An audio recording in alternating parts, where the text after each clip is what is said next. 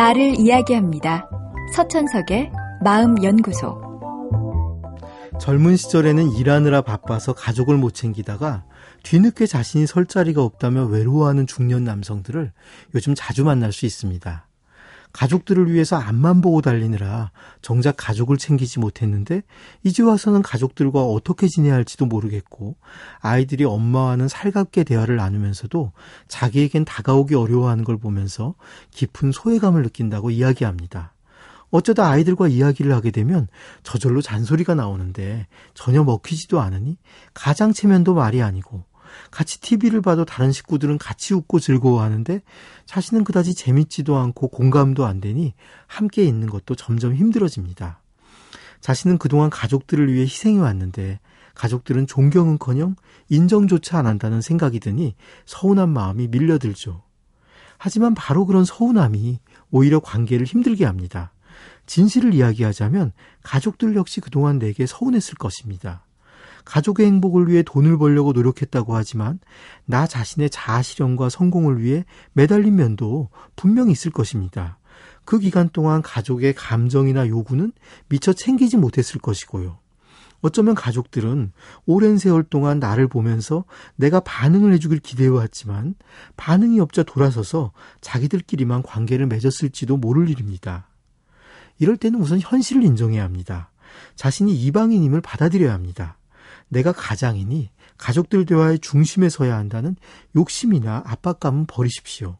오히려 차분한 관찰자가 되어 가족들의 삶과 대화를 잘 살펴보십시오. 내가 모르는 사이에 가족들은 어떻게 살아왔는지 잘 알아야 합니다. 그리고 이미 나름의 균형을 이루고 있는 가족들의 틈바구니에 들어가서 존재감을 보여주려고 애써 노력하지 마십시오.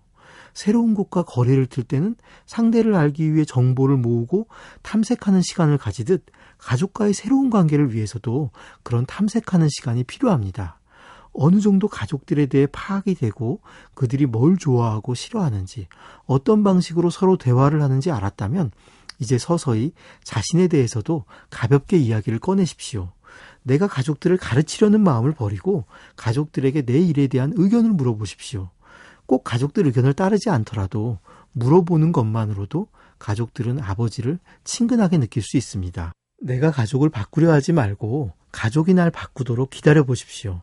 사람들을 내 옆으로 끌고 오는 것이 아니라 내가 가족에게 다가가는 것이 목표입니다.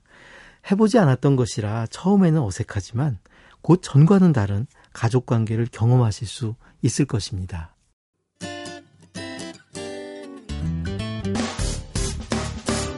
기쁠 때면 내게 행복을 주는 슬플 때면 나의 눈물 닦아준 radio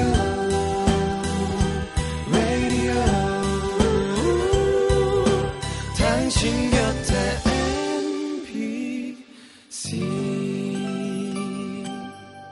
MBC 라디오는 미니와 푹 TuneIn 어플리케이션을 통해 모든 스마트 기기와 PC에서 청취가 가능하며 팟캐스트로 다시 들으실 수도 있습니다.